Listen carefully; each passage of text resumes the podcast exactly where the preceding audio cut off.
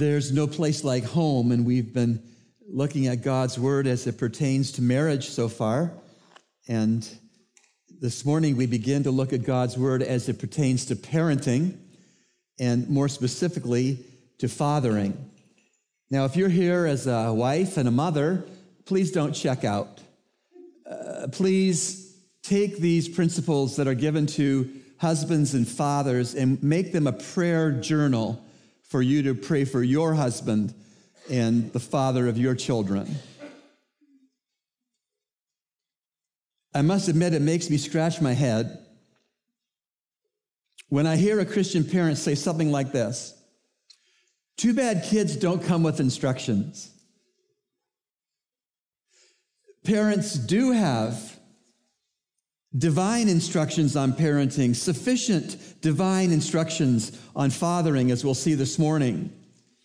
We're going to see what does the Bible say that God expects of every father. We won't cover everything that God expects of fathers this morning, but in two weeks' time, if God spares life, we will pick it up to get the second part of what God expects for fathers.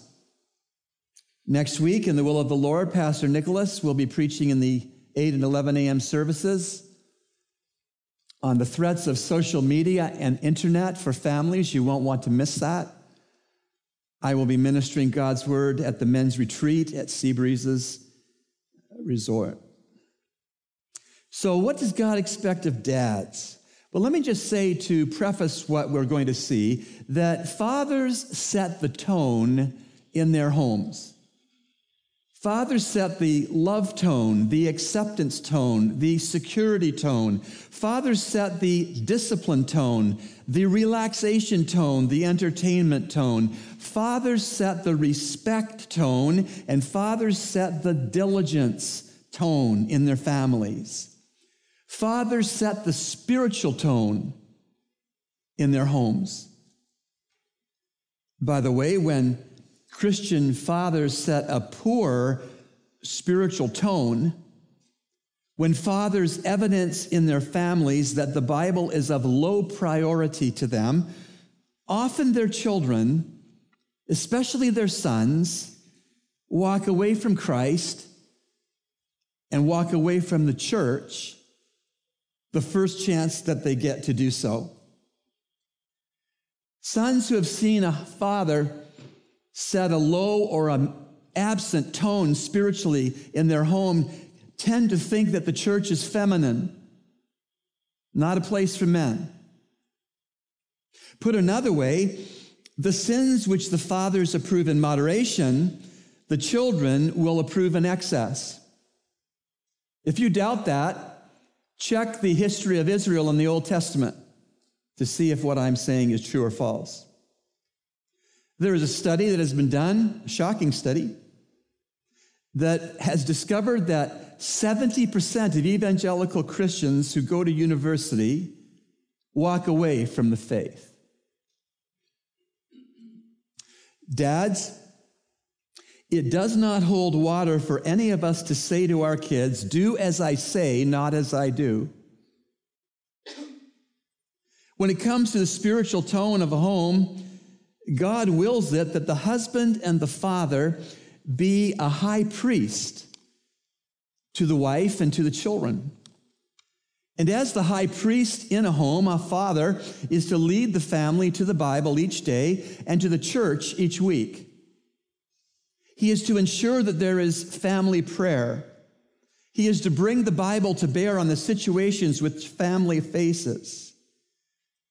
He's to love his wife, the children's mother, as he loves himself. And guess how we love ourselves? Well, we love ourselves very well. We must love our wives, men, well. The father is to make his family's participation in local church worship and ministry a top priority by leading the way in both attending worship and serving Christ in the church. Dads, we are to be spiritual leaders in our homes. For some of us, that statement is going to be uncomfortable. To some of us, that statement is going to be convicting. That's good. Because if I have a broken arm, I'm grateful for pain to tell me that something is wrong with my arm and I should go to the doctor. Maybe today, Dad, as you listen to God's expectations for you as a dad, you'll feel pain. That's good if the pain brings about reflection, confession, and repentance. The thing is that God changes fathers who will listen to his convicting voice. I think of the man in one of the churches I pastored in the past. He was definitely a born again Christian. God had given him a large family, but because of selfishness and sin,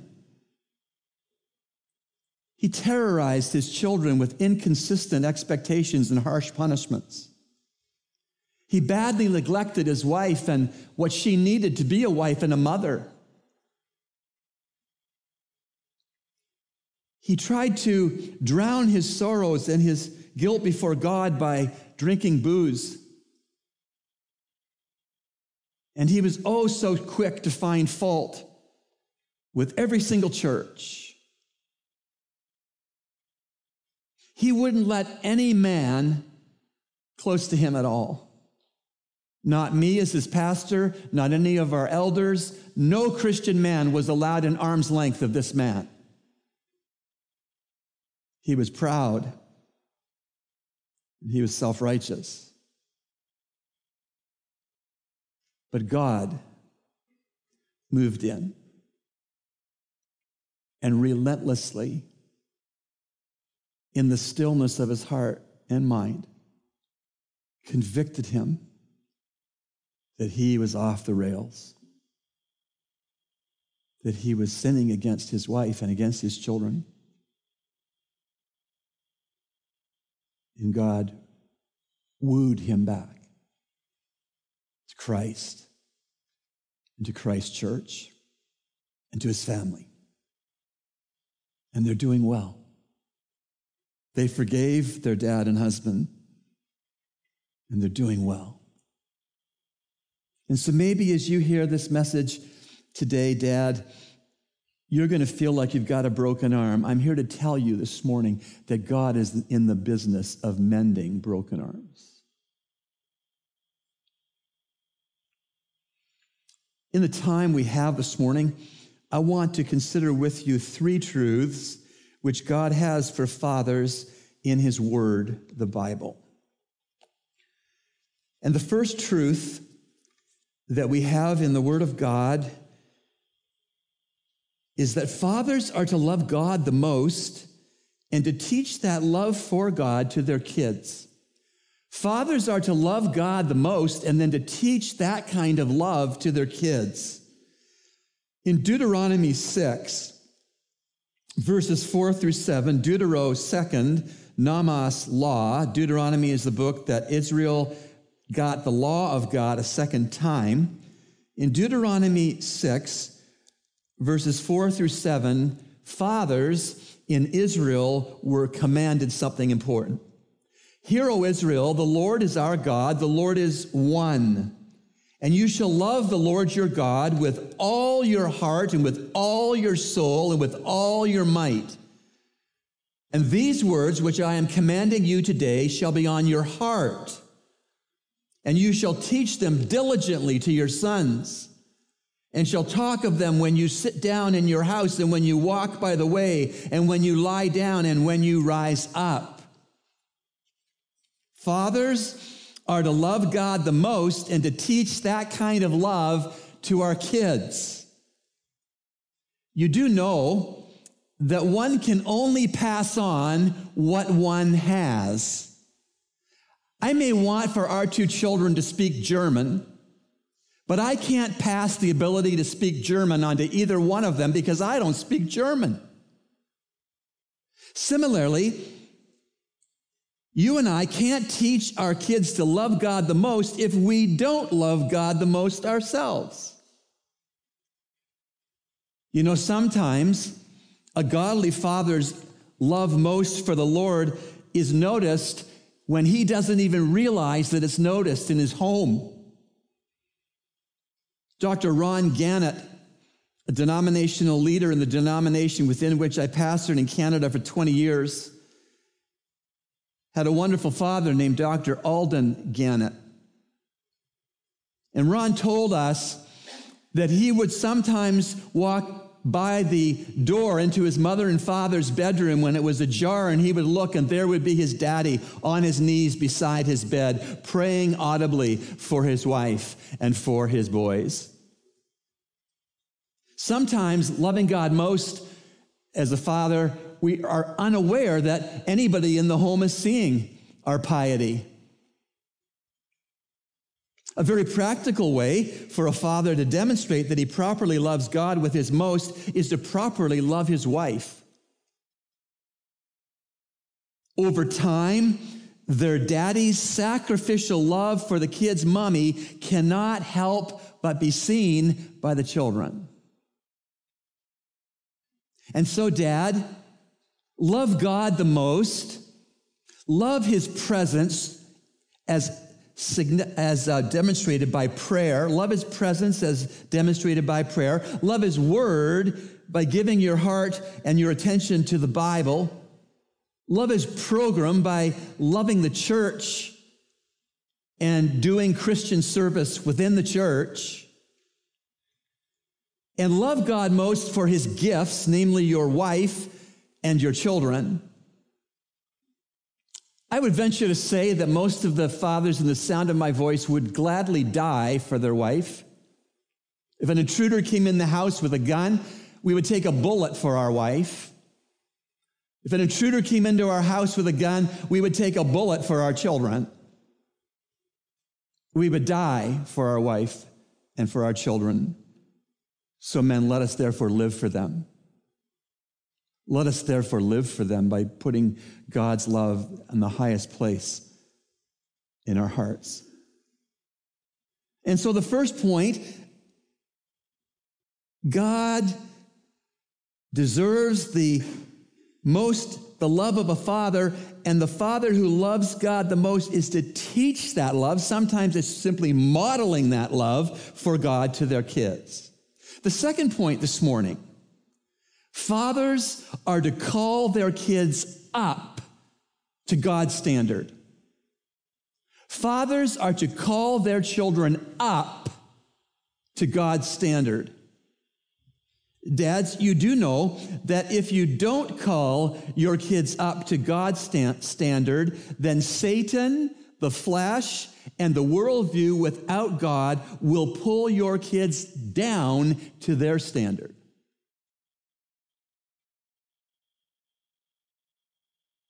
What isn't going up is going down. Do nothing as a father, and your kids will go down spiritually. Maybe we could look at it this way water never runs uphill except it's pumped. Dads are to be the pump that pump their children as water uphill against society.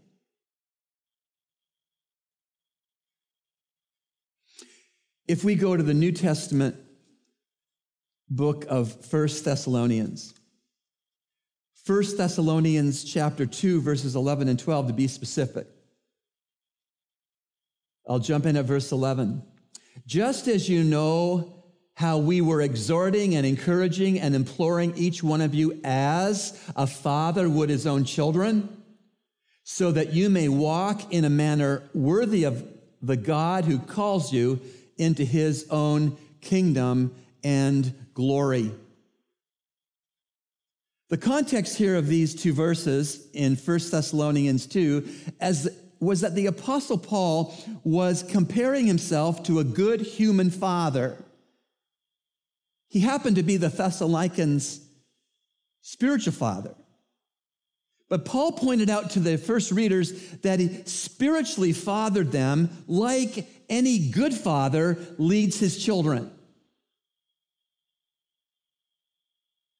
Before I reread the verses in 1 Thess 2, please remember that we are seeing the point that fathers are to call up their children to God's standard. Let's see the two verses again. Just as you know how we were exhorting and encouraging and imploring each one of you as a father would his own children, so that you may walk in a manner worthy of the God who calls you into his own kingdom and glory.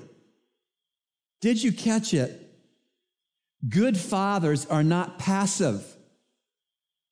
Good fathers are not silent.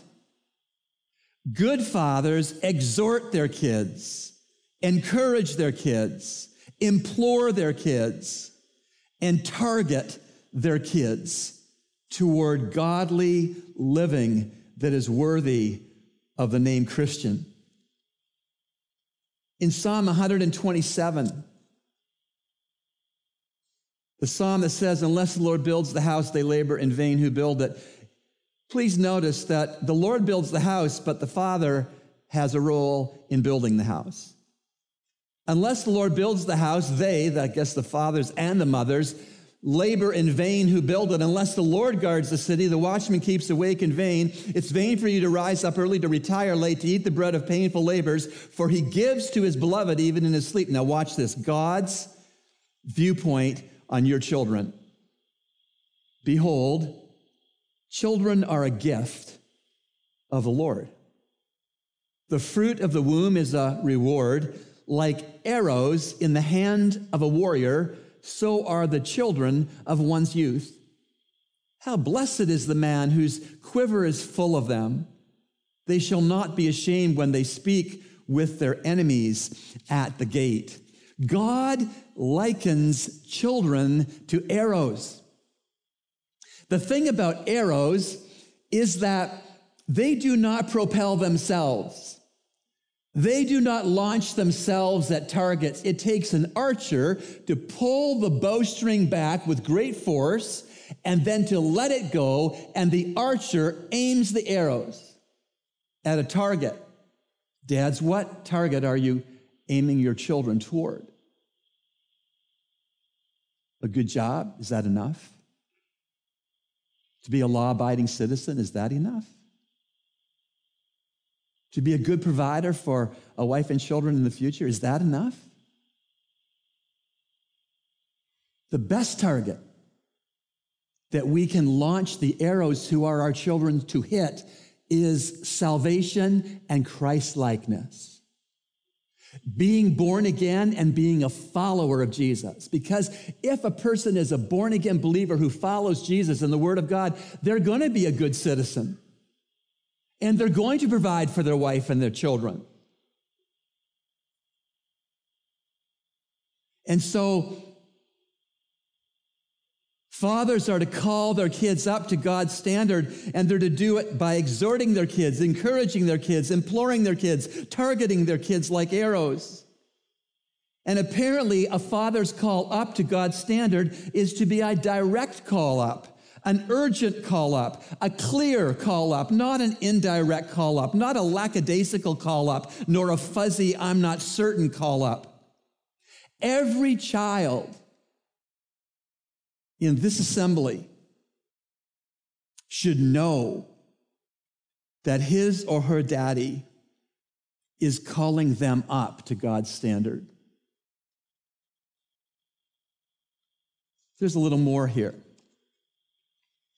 A father's call up to God's standard for his children is to be continuous and repeated. Fathers, this is not something that one day in October 2017 you can say, Yeah, Pastor Robs, preach the word of God accurately. It's time for me to call my kids up to God's standard. You sit them down one Sunday in October. It's not that you can just say, I call you up to God's standard. Now have a good life. God's call up to his standard through his fathers is to be a continuous call up. It's to be a repeated call up. There are some learning specialists that tell us that audible learners, people who learn best through hearing, need to hear the truth seven times to learn a truth. Do you know what I think when it comes to calling up children to God's standard? They don't need to hear that seven times from their dad. They need to hear that 70 times seven times.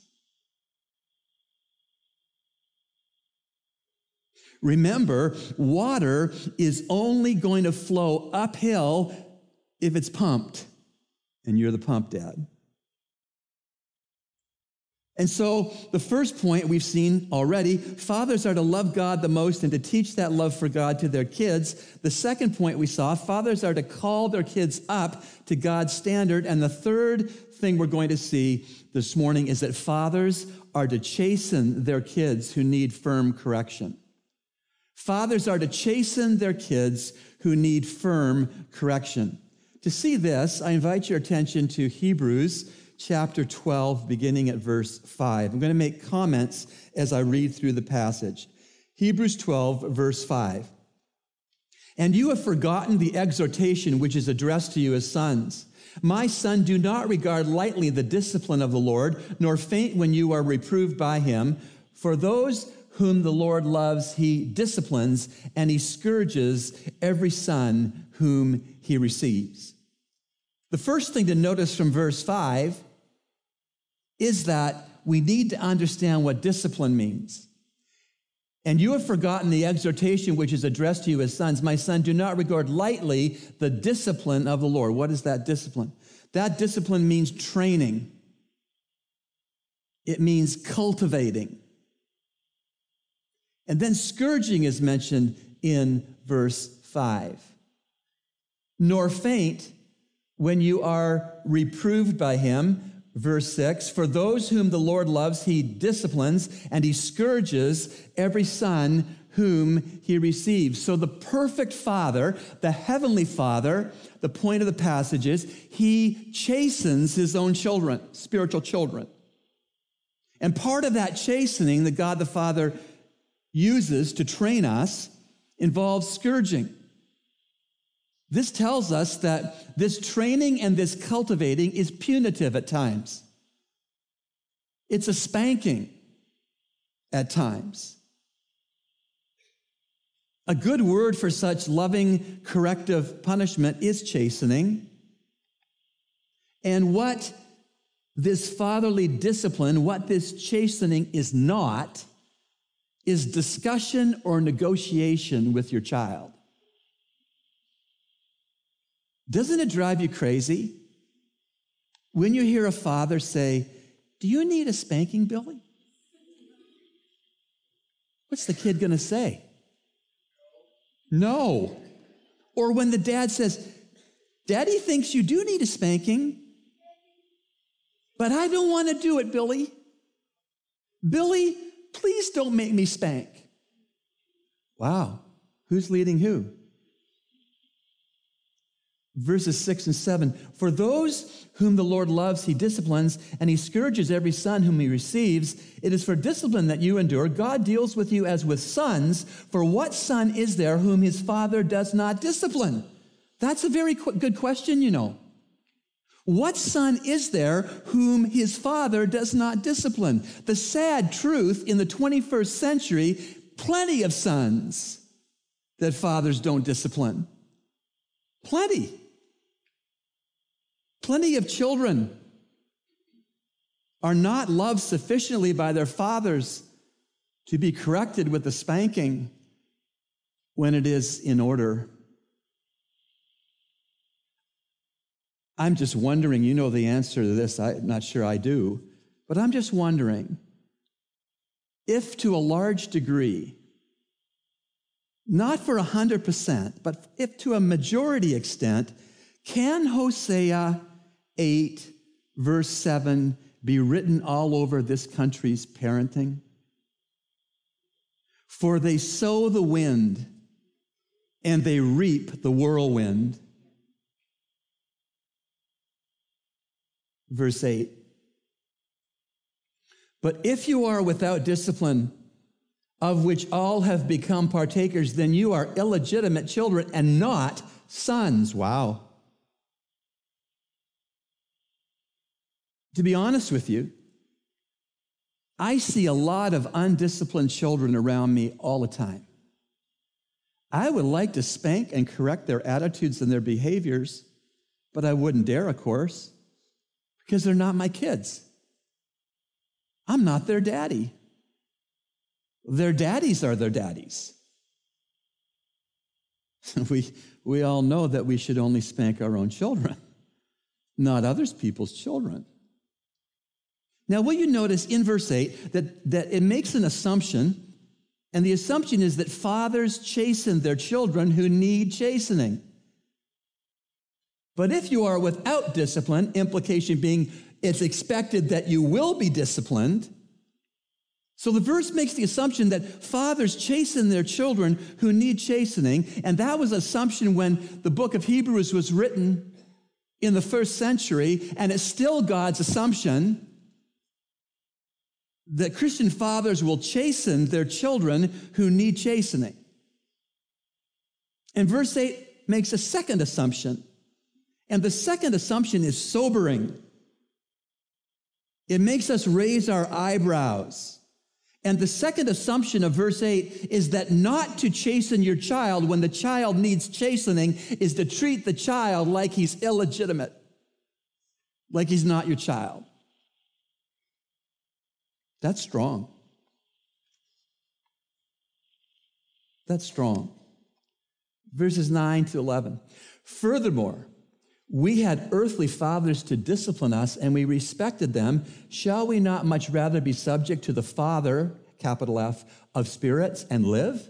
For they, human fathers, they disciplined us for a short time as seemed best to them, but He, the Heavenly Father, disciplines us for our good that we may share his holiness. All discipline for the moment seems not to be joyful, but sorrowful. Yet to those who have been trained by it, afterwards it yields the peaceful fruit of righteousness. Uh, in some circles, talking about chastening children is like being the skunk at the garden party. But it happens to be in the Bible. I want to give with you five important realities in the verses I have just read. Five important realities which will greatly help us, dads, to chasten our kids in a proper manner and for a proper purpose. Reality one from these verses a child properly chastened will respect his or her father. A child properly chastened will respect his or her father. The corollary of that is a, pro- a child not properly chastened will disrespect his father or her father. Let me ask you in high school, which teacher did you most respect? The most strict one, right? And from which high school teacher did you learn the most? Again, from that most strict teacher, I would think. Reality, two, when it comes to chastening. Chastening is to be for a short and not a long time. Chastening is to be for a short and not for a long time. When we help our children to learn lessons, we do so so they don't have to be chastened again and again and again for the same bad behavior. Some children are strong willed. They might need to be rechastened and rechastened and rechastened. The typical child doesn't need a diet of being chastened because when you chasten them once, they get the point and they comply. This point that chastening is to be for a short and not for a long time. Another way of saying this is that chastening is to be a punctuation within the story of your family, not the story itself. Reality three Dads can only chasten their kids as seems best to them, and that's why we need the Bible, not our own ideas. And so wise is the father who reads scripture first before he chastens, who, un, who insists that he himself be filled and controlled by the Holy Spirit before he would ever chasten, lest he chasten in anger, which would be wrong. And so wise is the father who prays much before the chastening, during the chastening, and after the chastening. And wise is the father who, if time permits and if the need warrants, runs some chastening scenarios by another godly father who perhaps is more experienced at being a Christian father and more mature in Christ. And wise is the father who, before the time necessary for a chastening, reads the Word of God, meditates on the Word of God, memorizes the Word of God.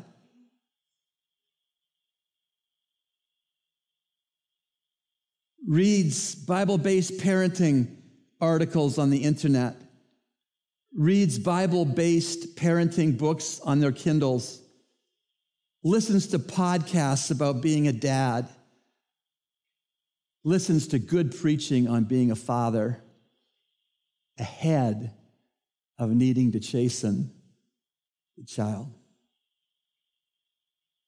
And wise is the father who never chastens a child in anger or without the control of the Holy Spirit, because that kind of chastening can be abuse.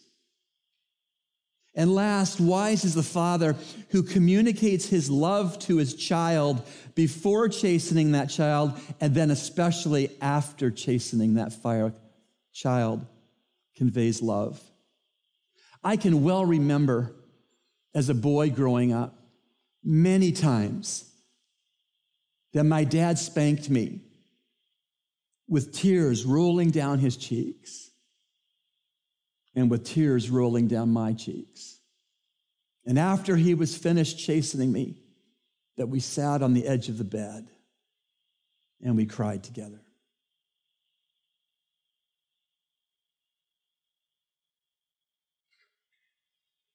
Realities about chastening we've seen a child properly chastened will respect his or her father. Chastening is to be for a short and not a long time. Dads only can chasten their kids as seems best to, for them to do so.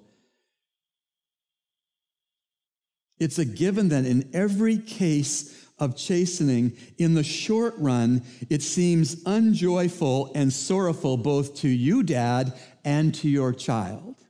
The short run. Some of you have had heart surgery. You didn't have heart surgery because you thought, I'll go ahead and have it. You had heart surgery because the doctor told you you have significant blockages in your arteries, and if you don't have heart surgery, you're going to stroke or you're going to have a heart attack and you're going to die. And so, in the short run, you take the pain. They put you under and they take a saw and they cut your ribs open. And while you're under anesthetic, the surgeon at some point takes your beating heart out of you, holds it in his hand to do the work that needs to be done, to place the heart back into where it belongs. And then you have plenty soreness and plenty pain for weeks. But your heart is fixed. Chastening for both dads and the children who are chastened seems in the short run unjoyful and sorrowful, and it is. But just like the heart surgery gives you a new lease on life, chastening your child will give him or her a new lease on obedience and submission. Now, in closing, if I ask for a raise of hands for all the men who are fathers here this morning, and I ask you now, listen, how many of you would like peace in your homes? And if I asked, how many of you would like righteousness in your homes? How many of you would like holiness in your homes? All of our hands would go up. Verse 10 For they disciplined us for a short time as seemed best to them, but the discipline, but he disciplines us for our good that we may share in his holiness. All discipline for the moment seems not to be joyful but sorrowful, yet to those who have been trained by it, afterwards it yields the peaceful fruit of righteousness. There's one way to holiness and peaceful fruit in righteousness in your home with children still under your roof is that, Dad, you are willing to be obedient and chasten your children. That's what God says.